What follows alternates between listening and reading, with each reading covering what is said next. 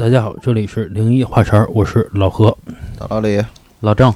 小月，呃，在节目的开始啊，我跟大家说一下这个加我们微信听友群的这个方式啊，可以加我的微信七七四六二二九五，我再说一遍啊，七七四六二二九五。您加我的微信之后，我会把您加到我们的听友群里边，好吧？呃，话不多说，我先给大家分享一个稍微短点的故事，暖个场啊。嗯。呃，分享这个故事的是一个小弟弟，之前都是小哥哥、小姐姐，这回来一个高中生。嗯，他讲的是就是去年的事儿，说这个去年他放暑假，嗯，那个时候咱们不是疫情嘛，然后这个疫情稍微松了一点了，他这个父母呢就带着他以及他的一个小妹妹，那时候他的小妹妹大概也就一两岁，刚会咿咿呀呀，还不会那么说很完整的话呢，嗯，就算是这一家四口嘛，去这个远郊区县玩一晚上去，玩完之后呢，那天正好啊，这个要开夜车回他们自己家。说开夜车呢，当然也不是特别晚啊，大概是夜里八九点的时候。嗯，在这个回程的高速上发生了一个就是豁大豁大就很严重的一个车祸。嗯，说这个场面极其惨烈，路上反正是能看到这种躺着的半死不拉活的，不知道是不是尸体。嗯，反正很吓人，很惨烈。嗯，然后这个中国人都爱看热闹嘛。嗯，然后他们这个车从边上开过去的时候呢，就放慢了这个车速，说把这个扒着窗户都看了看。呵家伙，开那么快干嘛呀？反正就就就这样嘛。然后说这个本来在他们这个车上啊，就是很安静的吃着这个喜之郎的这个小妹妹，嗯啊，在经过这个车祸现场的时候，突然一下就哇的一声就哭出来了。那个一边哭就一边往他妈的这个怀里头钻，哭着哭着呢，还往这个车窗外去看去，看一眼就就就很害怕，一继续又往他妈的这个怀里面去钻。然后他妈就就肯定就哄着呗，说啊不哭了，怎么怎么样的。结果啊，哄了十分钟哄不好。这孩子就一直哭，然后就缩在他妈的这个怀里头，怎么瞪都都瞪不出来。嗯，说那个，那你这老哭怎么办呀？这孩子这老哭也不行啊，这大人也烦，小孩这嗓子在哭哑了。前面正好有一个服务区，他把这个一拐就拐到服务区里边去了，然后就把那小孩给抱下来了。抱下来说溜一圈吧，说那个上个厕所买个烤肠吃。哎，这一路这小孩慢慢就不哭了，还挺高兴。但是本来就觉得已经没什么事儿了呗。嗯。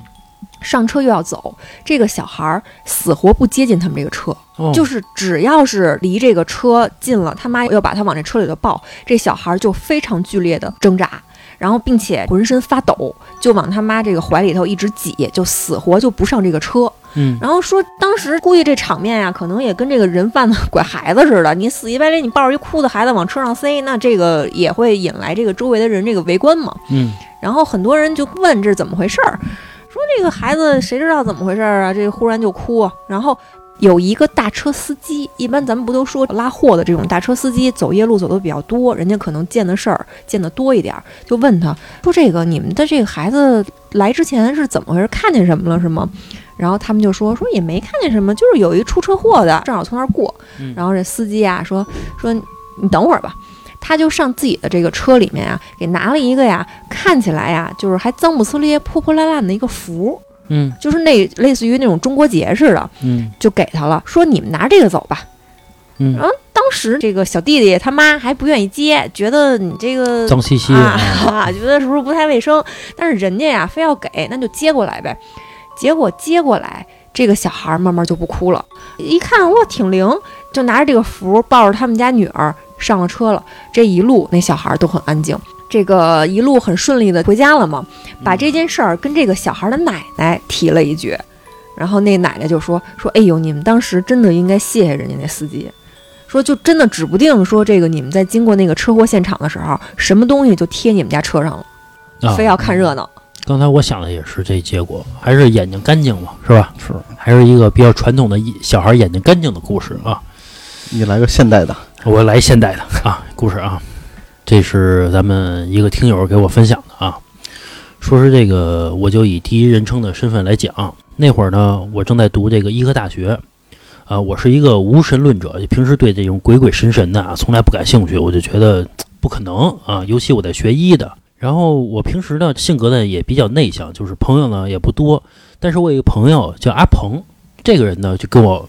关系处得特别好，属于走到哪儿都必须在一块儿啊，天天一块儿吃饭啊，一块儿玩，一块儿打篮球什么的。而且我们俩呢都有一个特点，就是平时学习的时候呢不喜欢去图书馆，觉得那块人那么多，真是学习去了吗？还是谈恋爱去了？说不清楚了啊！还是这个想找一个安静点儿的地方好好学习。于是呢，我们俩就去这个阶梯教室，就是平时白天上课，晚上那块就是人比较少。结果有一天呢，我跟那个阿鹏，就是按照这个常规性的，我们就走到这阶梯教室来这个上课。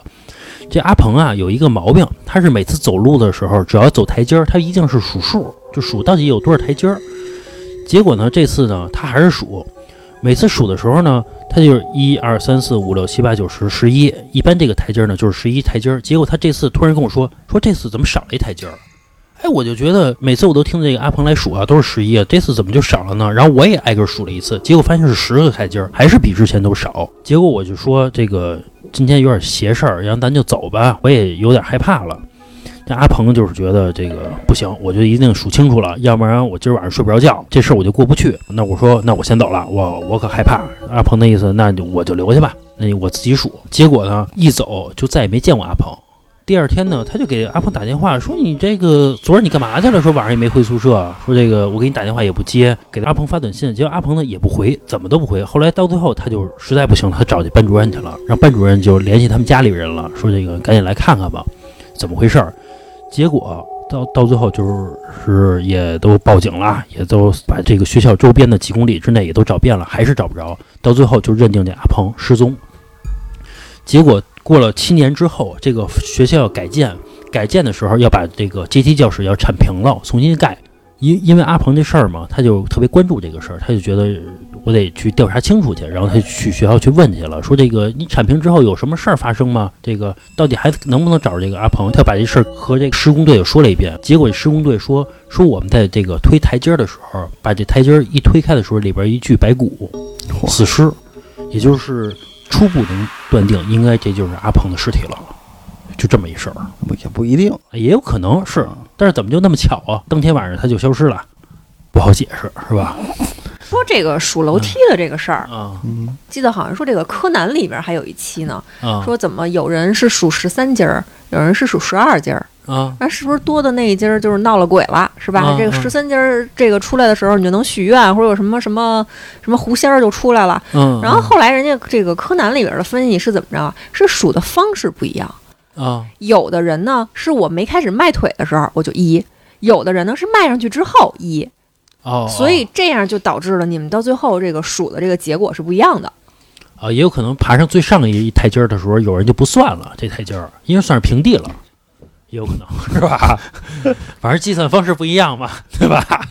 这个故事啊，反正也是个传说，听友给我分享的啊。那么那个下一个故事啊，分享这个故事的人，他讲的是他哥哥的一件就是亲身经历，嗯。说他哥哥在前几年出了一场很严重的车祸，嗯。当时由于这个救护车来的不是很及时，导致于就是他这个哥哥被拉到医院的时候是怎么样？就是骨盆粉碎性骨折，然后由于施救不及时嘛，这个全身的血液都聚集在下半身，上半身的血就基本上就干了。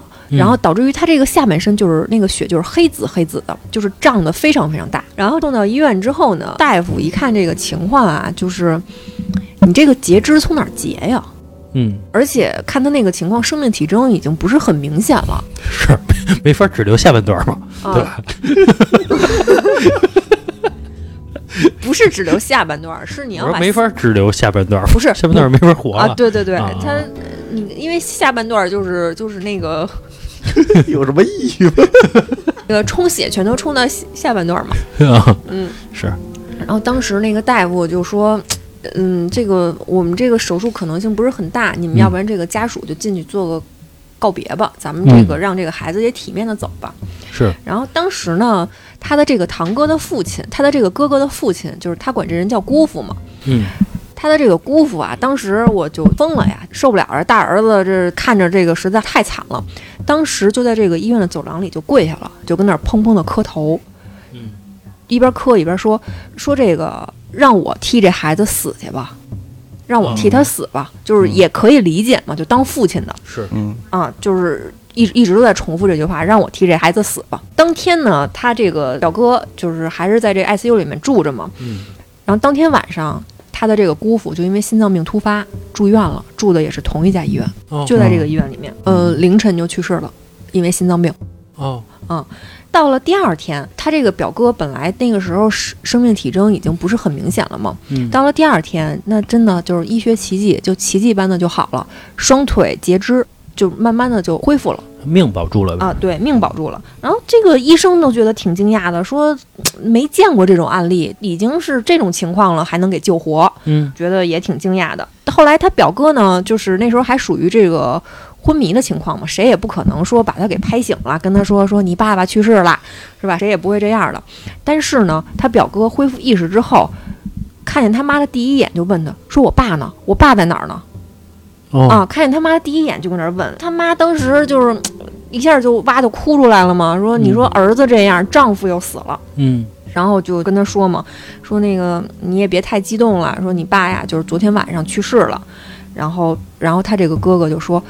说我觉得我这一晚上就是过得特别特别长，我在一个黑咕隆咚的全是水汽的地方走，我嗯看见我爸在前面跟我相隔差不多十米，我一直想追他，想叫他，但是他就是不理我。哦，然后等到他醒了之后，他就想问问他妈，他爸到底去哪儿了？为什么我追了他一晚上，他都不理我？结果一问，就听见他妈说他爸去世了嘛。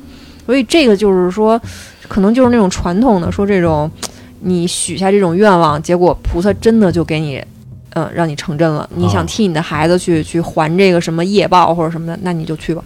这个家里不就亡了吗？嗯，对吧？你想想，她儿子这样，嗯她老公还没了，家里男的都不行了，就剩一他妈了，你说哎，怎么这过日子？个帖子的后面还说嘛，他这个哥哥虽然截肢了，到现在人家也结婚了，还儿女双全呢。也可能是他爸用自己的这个阳寿给他换来了很多东西嘛，换来很多福报什么的。是嗯我那个就表姐他妈呃嗯，就是这个亲姐妹嘛，有一人当初就是生了一个儿子，后来就因为那个不是得一场重病嘛，说要截肢，就把这个腿截没了。那会儿好像孩子也就是上小学什么的，然后直接就是说放弃生命吧，我不要了。不是因为那个说这个妈狠心啊，说不要这孩子啊，说的意思是就这孩子以后他怎么过呀？他也痛苦，说干脆那就算了吧。为他好，对，说到截肢这事儿啊，就是前段时间啊，我爸脚崴了，然后呢，他这个也去那种什么骨科医院啊什么去去看病去嘛。嗯，然后说那天呀、去看病去，看见一个差不多五六十岁一老太太吧，跟那嗯大夫吵起来了。啊，我爸就是爱凑热闹嘛，就给我上去听了听，说是怎么回事啊？说这老太太呀，因为骨折，岁数大了嘛，可能骨头比较脆，冬天摔了一下骨折了，嗯给接上了。接上之后呢，大夫让他说，你这个定期得一个礼拜还是两个礼拜过来拍个片子，对吧？咱看一下骨头长没长好。嗯等到都过了一两个月了，骨头都快长好了，然后那个大夫跟他说，又不行，你这骨头长歪了，咱得敲开重新再接。哦那老太太说：“我操，你让我上夹板儿，你不让我动，然后你还让我什么过来拍片子，我一二三四五全按照你们的这个规矩来呀。我现在快长好了，你要把我骨头给我敲开重新接，遭你二茬罪，你他妈早干嘛去了？我跟那儿拍片的时候，你怎么看不出来这骨头歪了呀？啊，然后那没办法，就是给敲开重新接的。你说这真是，还有另外一个老太太啊，也更逗，说也是因为崴了脚了，然后这个这个出什么问题了。反正中间啊，可能发生什么事儿，我不太清楚。我听我爸说呀，说也是跟那大夫吵起来了，嗯吵着因为什么呀？说看病啊，看着看着，哎，大夫来了一句：“哟，你这个严重，你这得截肢。啊，”那老太太说：“我他妈好人好着来的，你让我瘸条腿走。”真的就是有时候可能真的就是这医生是不是开玩笑呢？没有没有开玩笑，医医生有在骨科开这种玩笑没开，玩笑，说你这哟你这个你这得截肢，那这个这他妈不骂他等什么呢？啊，那这个医生有点过了。我以为说你把去医院，我你把脚你把脚那崴啊，建议你把截肢。我以为 我也不至于啊，因为我稍微看挺挺健康的啊。你看过那个说日本有一男的是一个著名一作家还是一画家呀？反正这人有点钱或者是有点地位啊，但是这人呢可能出了个事故，就是双腿双脚全都截肢了。然后这男的呢，但是有一个妻子。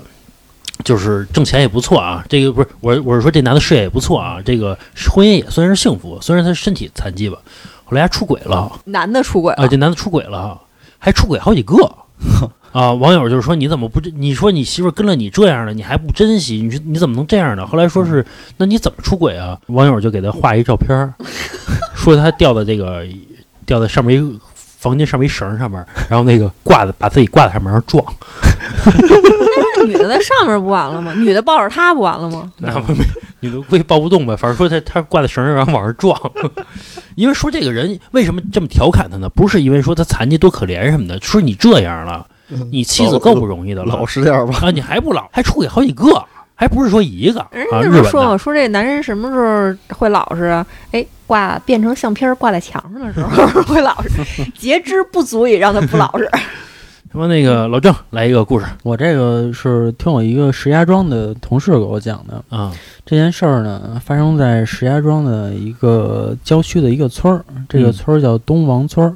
现在在百度上还可以搜到这个村儿。嗯据说呀，这个村儿的人基本都知道这件事儿。这件事儿是这样，因为那个村儿都得下地干活嘛，大家、对吧？嗯下地干活的时候呢，就带着孩子，嗯孩子就在旁边玩儿，然后这个就是村妇呢就在旁边干活儿，然后等这个活儿干在半截儿的时候吧，然后发现这个孩子睡着了，哦玩着玩着睡着了嗯，但是这个村妇呢也没多想，就觉得可能是孩子累了，然后等天快黑的时候干完活了，想叫醒这个孩子回去，然后发现这孩子醒不了了，哦就怎么拍都都不醒，嗯那就先给抱回去呗，可能嗯觉得太困了。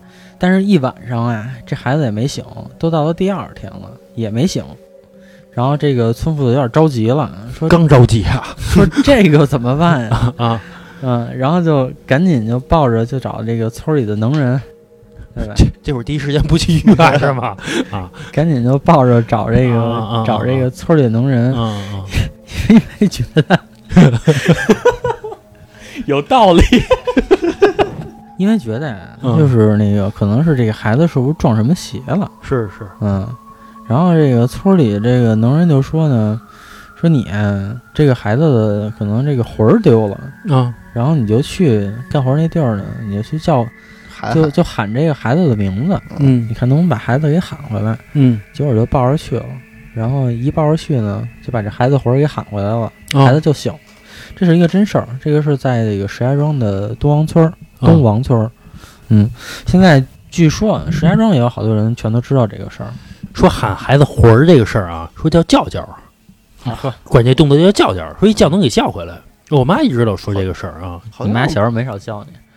反正说小时候为什么说这个晚上不让孩子这个出门儿，还有这种说晚上如果非要带孩子出门儿，把孩子这个裹得严严实实的啊，就怕有人这个把他魂儿勾走。以前好像好多这种事儿吧？对说到这个啊，我有一个类似的一个故事给大家分享。啊分享这个故事呢，是一个女孩儿，她讲的是大概她女儿差不多一岁多的时候，就是说刚会在这个床上爬呀，没准能扶着床边儿这个起立的时候，嗯因为她老公啊打呼噜特严重，嗯就是怕她吵着自己女儿 睡觉，就给轰的那个次卧去了。嗯，她抱着她女儿在主卧睡，然后说有一天晚上啊，她跟她女儿并排躺着嘛，嗯睡觉呢，跟那儿，然后他就模模糊糊的觉得呀，他女儿可能白天呀睡多了，晚上小孩有点折腾，然后在这个床上啊，就那儿那个爬来爬去的，爬着爬着呢，他就觉得自己的这个女儿就是说爬到他这个大腿上了，然后跟他成一个就是九十度角嘛，他那个他女儿那个脑袋躺在他的这个大腿上，那么着，嗯。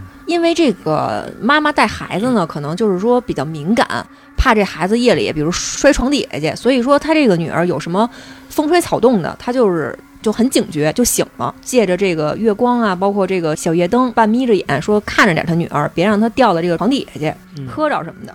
然后他就是这个睁开眼的时候呢，他就发现什么呀？他女儿本来枕在他的大腿上，然后与此同时，他女儿的这个身上坐起来一个就是黑影子，就是跟他女儿一模一样。然后这个黑影子呢，在在这个床上就是跟他女儿的动作一样，就是蹦蹦跳跳，然后那个爬来爬去，就是仿佛是他女儿的肉体依然在他的这个大腿上躺着。然后那个黑色的影子还爬到了他的这个脑袋上面，然后就那么低着头看着他。然后这个小姐姐当时就吓疯了，说：“我操，这是什么东西啊？”然后她就攥着拳头，就闭着眼，就说：“这个我靠，快走，快走，快走！”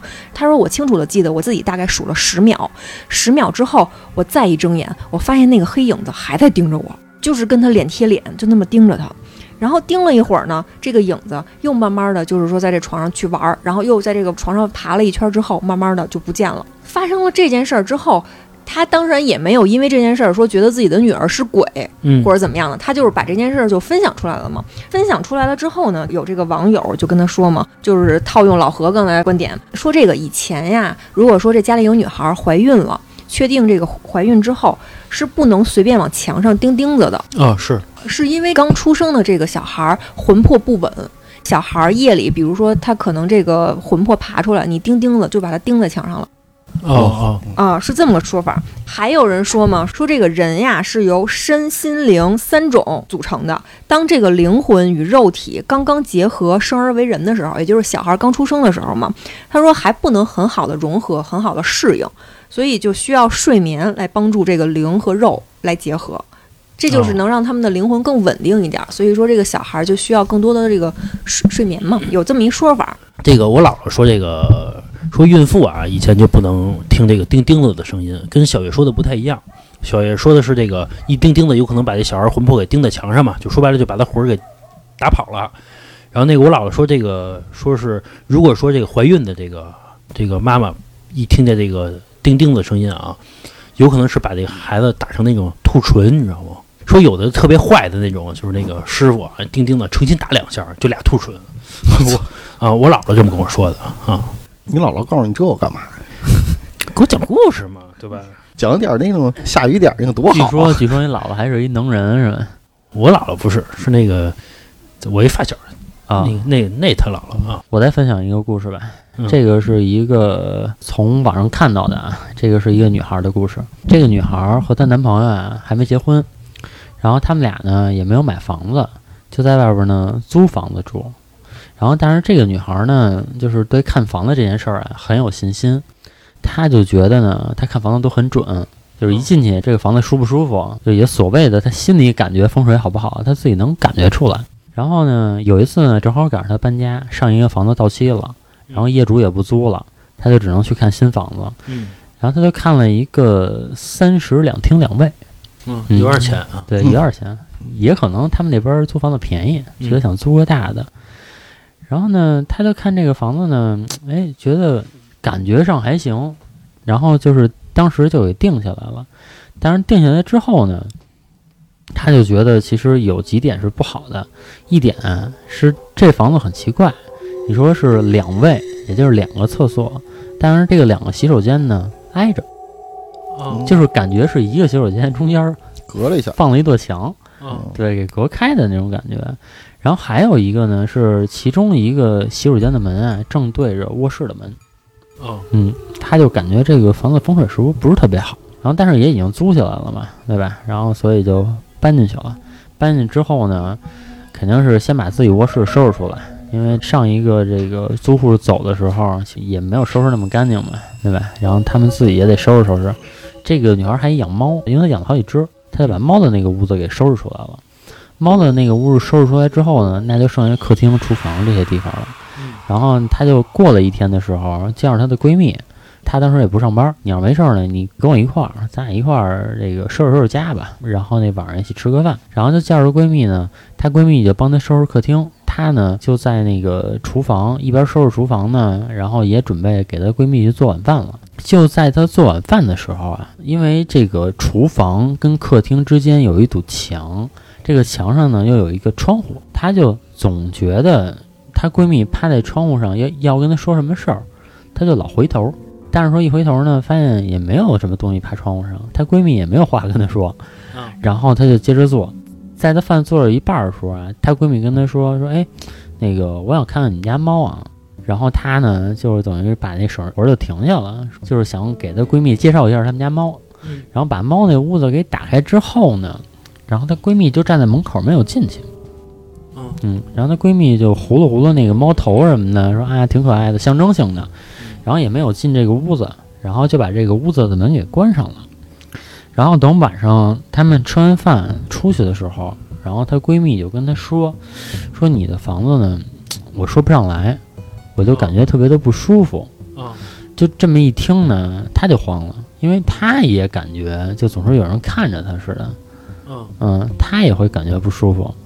然后那她就说行，那回头我是找人拜拜啊，还是说怎么样？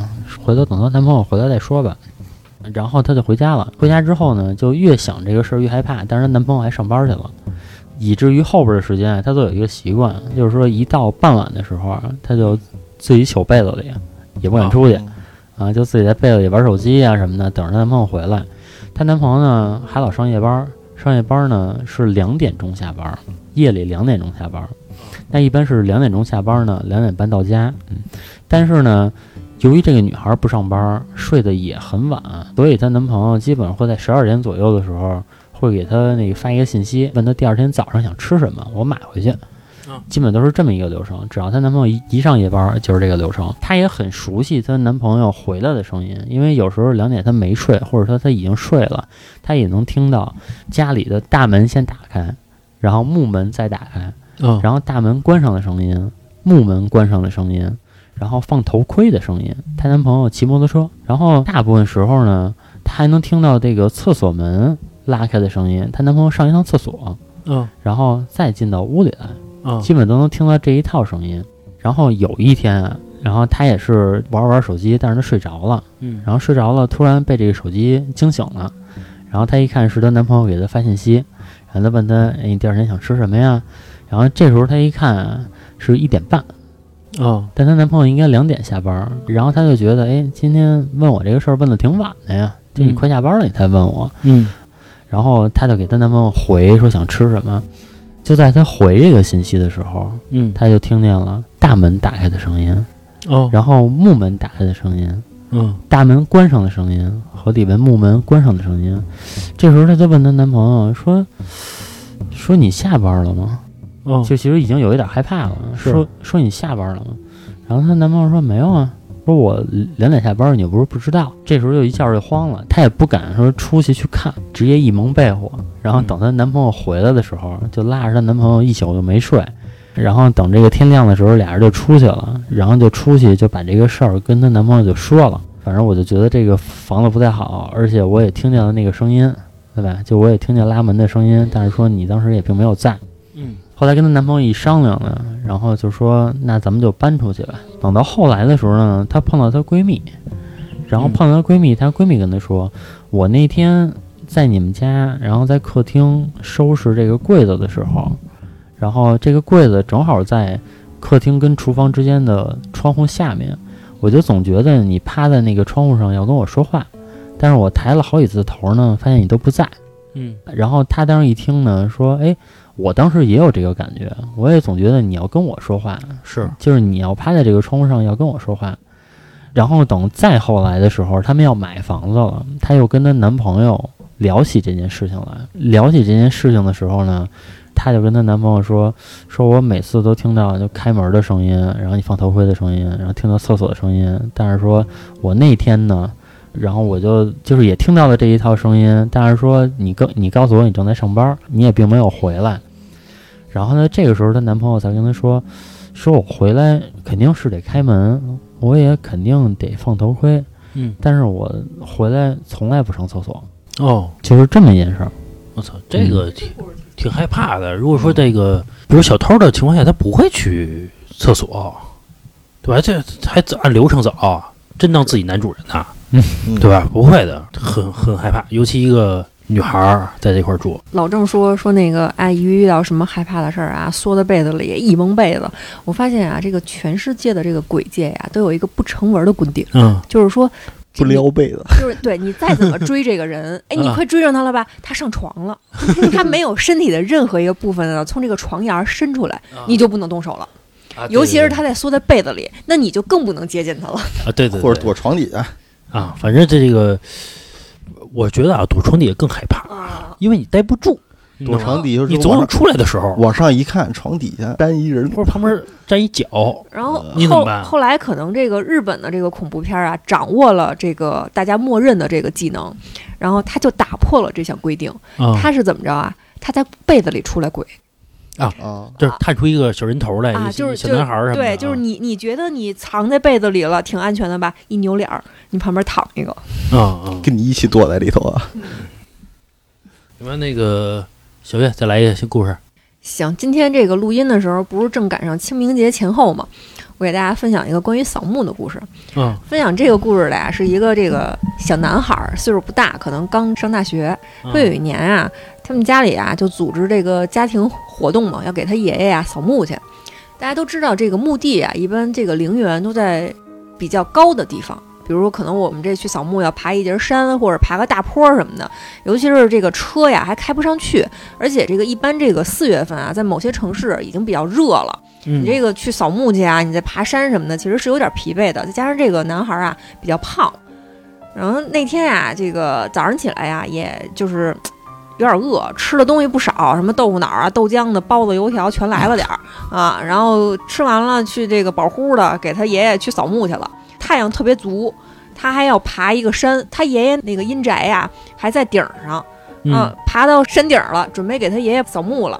太阳这么一照啊，胃里头特别不舒服啊搅得慌，啊，然后呢，这个也没控制住，一扭脸儿，哇，一口吐出来，全吐人旁边的墓碑上了哎呦，啊，就可想而知嘛，这个什么味道啊，这个场面呀，一度很尴尬。嗯然后尴尬之后呢，幸亏啊，人家那那边那个家属不在，赶紧着就给人拾掇拾掇呗，是吧？啊，然后这个拾掇完了呢，这个扫完墓之后啊，没什么事儿。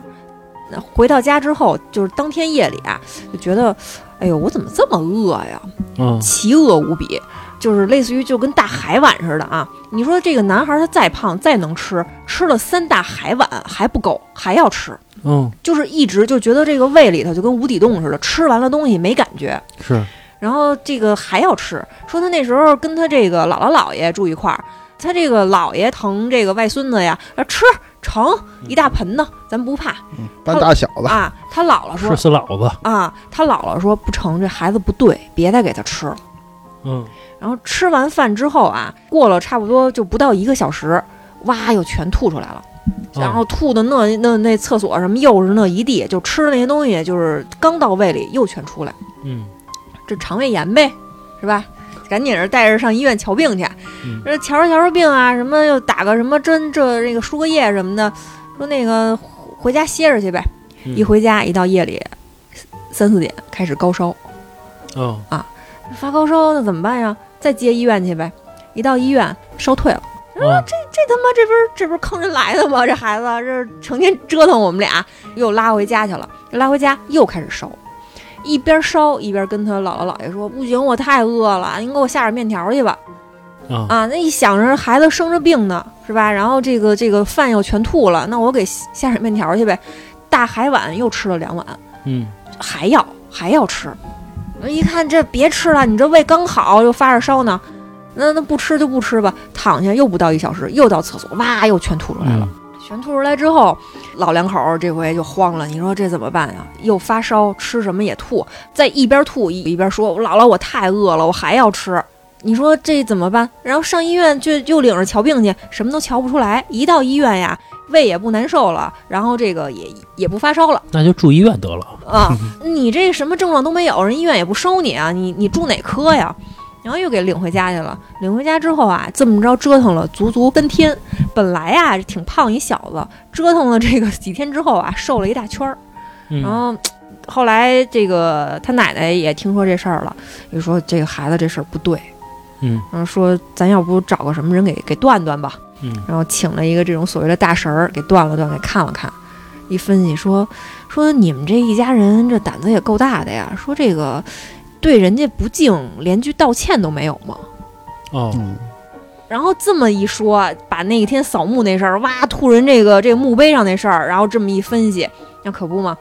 这个这个第二天又拿着什么这个瓜果梨桃的什么贡品花圈，还专门接了这个两大桶纯净水去人那儿去了。好好给人擦擦啊把那个什么墓碑什么这个那个的里里外外什么上上下下全给人擦了个遍，然后这个贡品花圈什么的又全都摆上了，然后摆上之后一回家孩子什么事儿都没有，就分享这么一故事。那这家确实没礼貌。是那个人，我估计啊，给人擦擦也是简单擦擦，人拾掇拾掇找点树叶子啊那个蹭蹭，啊，我估计就是这个，也是这个，反正不是自己家人，觉得这个赶紧走吧，这个有点孙子了，这是上人显灵了。啊。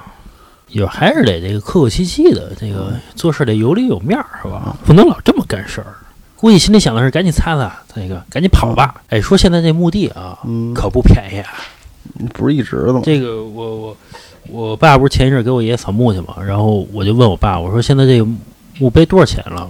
就是我爷爷过去那墓碑好像是三四万块钱，现在是二三十万碑呀，啊，就是墓地嘛，多大就是墓地啊，不不大不大不大不大不大，就是很普通，也不算多小吧，很普通那也没那么贵嘛。啊，就是那样的。然后而且还分成那种你可以有墓碑的，还有这种你可以就是这个怎么说呢，就跟小盒子是放在地上那种，你可以斜着看的那跟种。跟老外那种是吧？啊，对对对，有点像那种的。然后还有一种是这个这个左右都比较宽敞的，别别是嗯墓碑挤墓碑那种、嗯啊，还有那种就更贵了。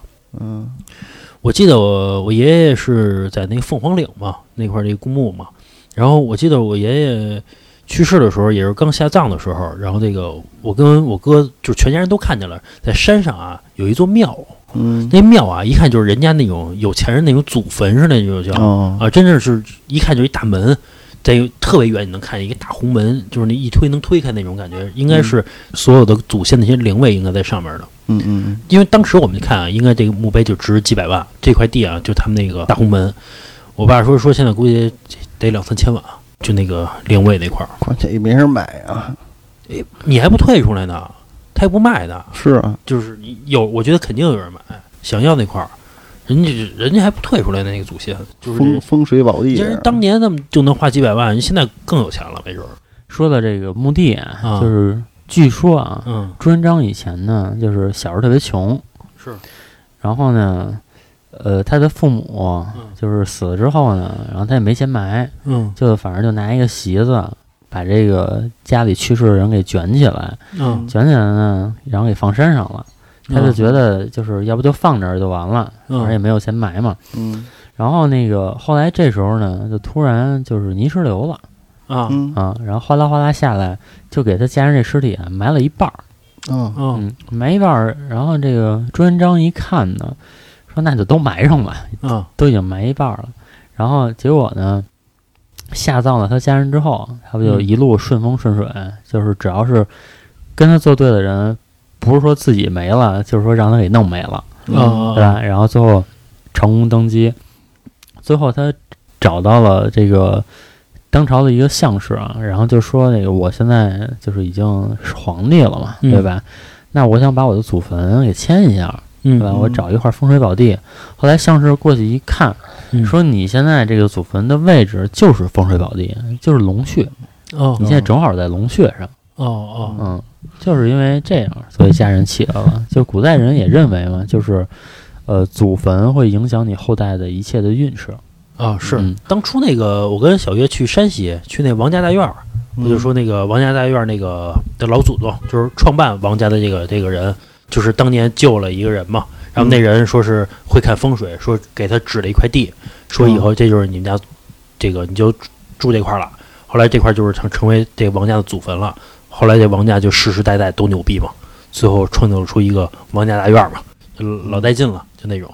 这个阴宅不是说要比真正现在这个阳宅要重要吗？说对于风水来说，嗯，对，因为是一命二运三风水，一命二运，你的运其实就是根据你上一代风水来的，哦，嗯很多的时候。那其实现在所有的墓地，它这个风水我看都挺好的，这背靠青山，脚踏川的，是吧？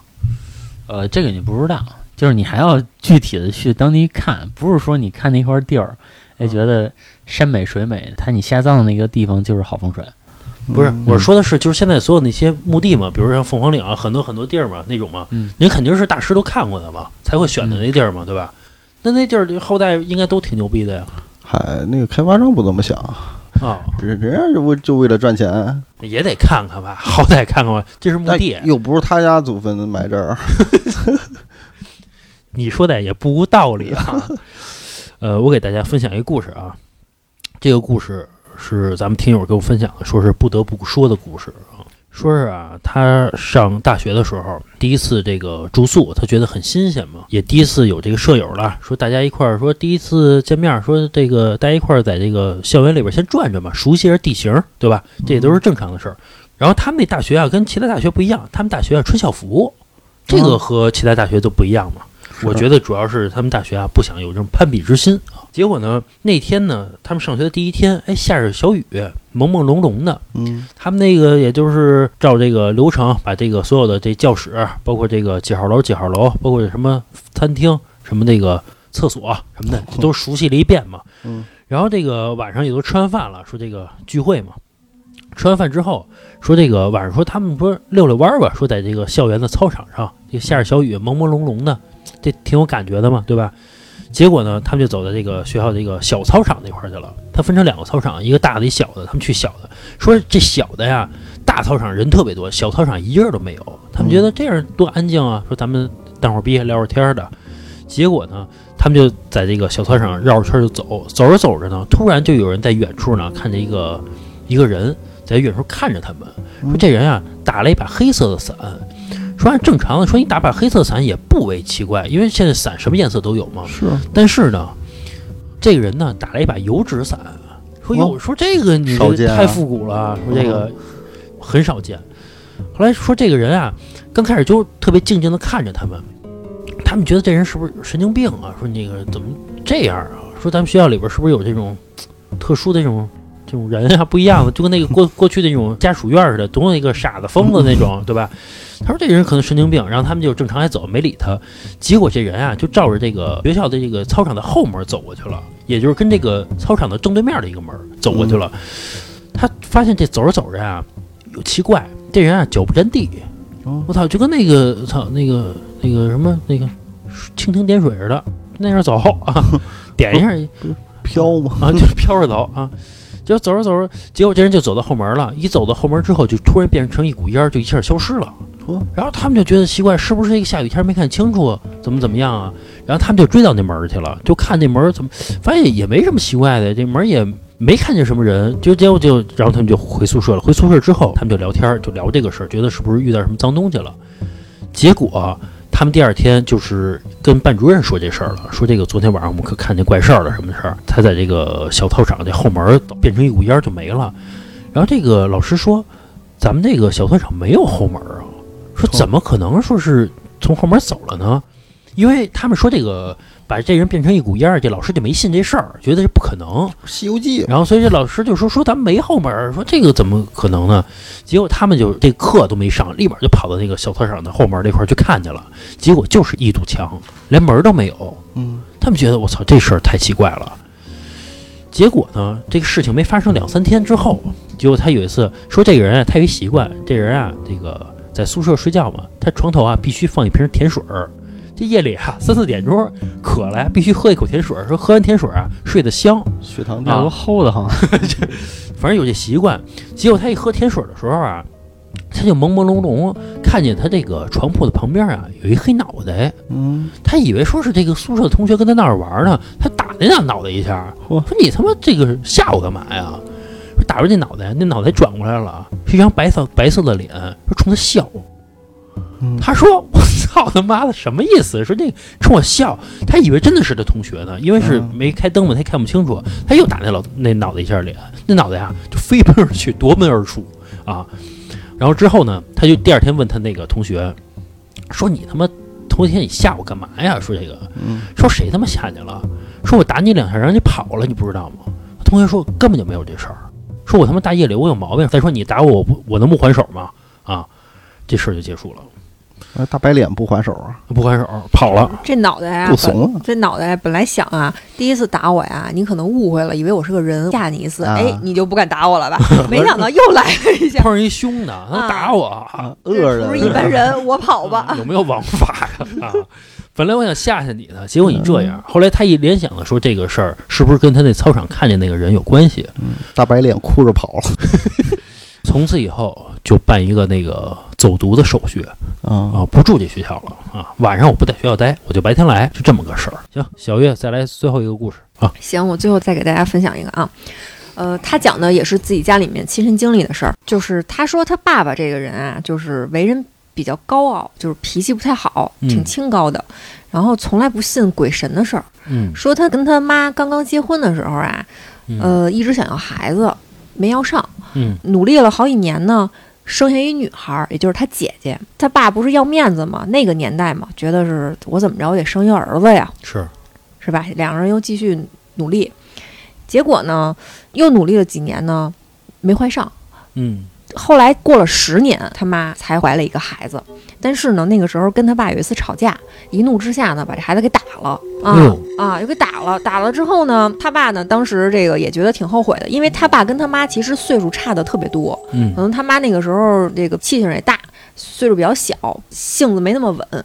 然后后来呢，这个也给人赔礼道歉呗，那意思就是说咱咱这个你还是得给我生生生个儿子是吧？你这个这个这个孩子打了，咱继续继续再要呗。然后他妈可能也觉得就是自己打上这孩子其实挺不对的嘛，毕竟是个小生命，就去找他姥姥去了，也就是他妈的母亲，说他母亲是那种就是真正的皈依佛门的人，就是他们家专门有一个这个拜菩萨的地方，有一间小屋子是摆这个菩萨的这个菩萨像的。是，嗯，说这个小屋子他姥姥从来不让人进，如果你非要去进的话，你必须要什么斋戒呀、焚香啊、沐浴啊，什么全身给你熏一就遍。很虔诚。对，非常虔诚。然后他就去找他这个姥姥嘛，就跟他姥姥聊说，这个我还是想要一个儿子，您看您这个，要不然帮我算算我这命里到底有没有？然后他姥姥听了这个话之后，说当天晚上在这个观音像面前跪了一晚上都没出来。然后第二天呢，就是从这个屋子里面出来了，嗯，跟他妈说，说你之前打掉的那个孩子就是一个成了形的男孩儿，说这个男孩儿他是来报答你前世的恩情的，你这回把他打了呢，也就算把你们这个没了结的这个恩义啊，你用这种挺残忍的方式啊给了结了，他就不会再来找你了。嗯说你呀、你先回去等个几天，我来帮你问问。嗯然后他妈那意思就是，你说您这问谁呀、因为他妈那个不太信这个，说那就成吧，就走了。走了之后呢，回家一个月以后，说他们家那个门口啊，有一天啊来了一个化缘的和尚嗯啊，就跟他说说这个施主您您那儿有没有吃的呀什么的。他妈呢特逗，就是给了这个和尚一碗猪蹄儿汤。按理说，你说你怎么能给和尚吃荤的东西呢？啊，啊、但是啊，说他们当地有一个说法，说那种真正的化缘的和尚，就是给什么吃什么，哦，说这个才是真正去化缘的呢。就是他他不挑，他不是说我不能吃带带荤腥的，你你这个锅炒菜的锅不能用猪油什么的，他他不是说这个家里面给什么他就吃什么，说这是他们那个当地的这个习俗。然后说这个和尚吃完之后呢，就跟他妈说说这个女施主你心挺好的，我给你算个命吧。点了这个香，绕着他妈走了一圈，哎，也不知道就是说怎么断出来的，就跟他说说你呀、你怀孕了，你知道吗？还是个男孩。他妈当时啊一听就觉得这个 这和尚，你说我好心给你饭吃是吧？你这个怎么骗我呢？嗯就肯定不相信嘛。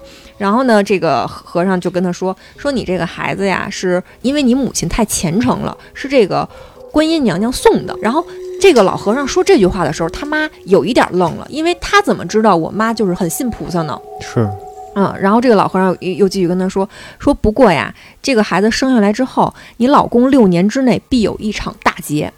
说这个劫如果他躲过了，你和你老公你们全家非富即贵；如果躲不过去，他就只能转世重来，你也会有十多年的苦日子。他妈就是半信半不信的就问嘛，说那我这怎么破呀？然后这老和尚说说你现在跟你老公离婚可以躲掉。然后他妈一听这个说那您就甭胡说了，我这个过得现在也挺好的，也有孩子，我哪能说因因为这个离婚呀？然后后来这个事儿就不了了之了。后来他再回娘家的时候，把这件事儿跟他外婆说，他外婆就就跟他说说他说的是真的，你去医院你去查查吧。这个孩子就是我昨天晚上梦到了观音娘娘，她说她给你送了一个娃娃。然后他妈就、他啊，然后他妈就去医院查了嘛，这一查发现真怀了。嗯啊，就觉得哎呦，这个事儿还是挺神的嘛。等到他妈把他，也就是说这分享故事这个人啊，顺顺利利、平平安安的生下来了，果然是个大胖儿子。然后这个孩子就慢慢就是哺育他成长嘛，是吧？然后等他差不多长到四岁的时候，说有一天他妈在他们这个屋子里面，就是那种祖宅，嗯、比较老、比较旧的那种屋子，在他们这个屋子里面洗菜做饭呢，然后忽然就觉得自己后边有人盯着他。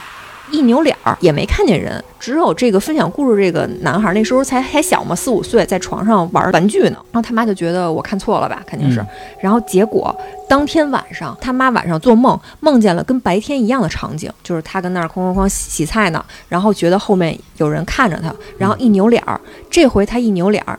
不是说像白天一样了，什么人都没看见。一扭脸儿说，发现在他妈身后站着一个两米多高的一个巨人，然后就是反正挺威严的，那么瞪着他。当时他妈就愣了呀，说这是怎么个意思？这是鬼啊还是啥呀？那个巨人看了他妈一眼，扭脸儿就朝这个分享故事这个楼主走过去了。他妈就吓坏了，说你这是何方妖孽？你要对我儿子做什么事儿？就想追过去，嗯然后这么一急一挣吧，就在梦里头醒了。嗯然后醒完之后呢，就觉得这是不是什么挺不好的预兆啊？就跑去跟楼主的这个外婆去聊，就把这个梦一一跟他一说。然后他外婆就说：“说我估计你梦到这个人可能是你们这种所谓的这种祖屋的巫神，就是他们当地，比如说镇守这个宅子的，因为时间确实太久了嘛，可能某些什么东西就成精成灵了。然后说完这个之后呢，又跟他说说，哎呀，说这个你嫁的这个老公啊，这个真的是身上这个杀孽业报实在是太重了。说这个虎毒尚且不食子，说你老公干的这事儿啊，真的是让人都不知道怎么说。哦他本来应该是命里无后的，但是因为你呀、这个人就是前世确实是心比较善，所以今生才有福报，你才能给他生一个孩子。然后他当时就觉得，因为什么？因为楼主他爸呀，就是八九十年代那种混黑社会的，尤其是像咱们知道，比如三四线城市那种，就是法制不是很严，然后天眼也不是很完善，混黑社会就是这个，呃，手上可能会有点这种血血腥。嗯但是他不明白“虎毒不食子”是什么意思，然后他妈就回家之后就问他爸，就说说你这个是怎么个意思呀？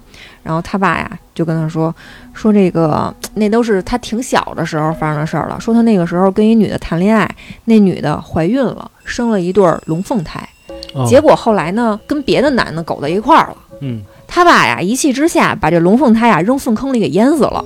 这后来呢，又因为这个，呃，过了几年之后打架，然后失手杀过人，确实是，哦但是也确实没有进监狱。反哦正这这这种事儿嘛，他妈那意思就是说，就问他这个外婆说这个事儿能解吗？然后他外婆就带他妈去找了一个他们当地挺灵的一个算命的人。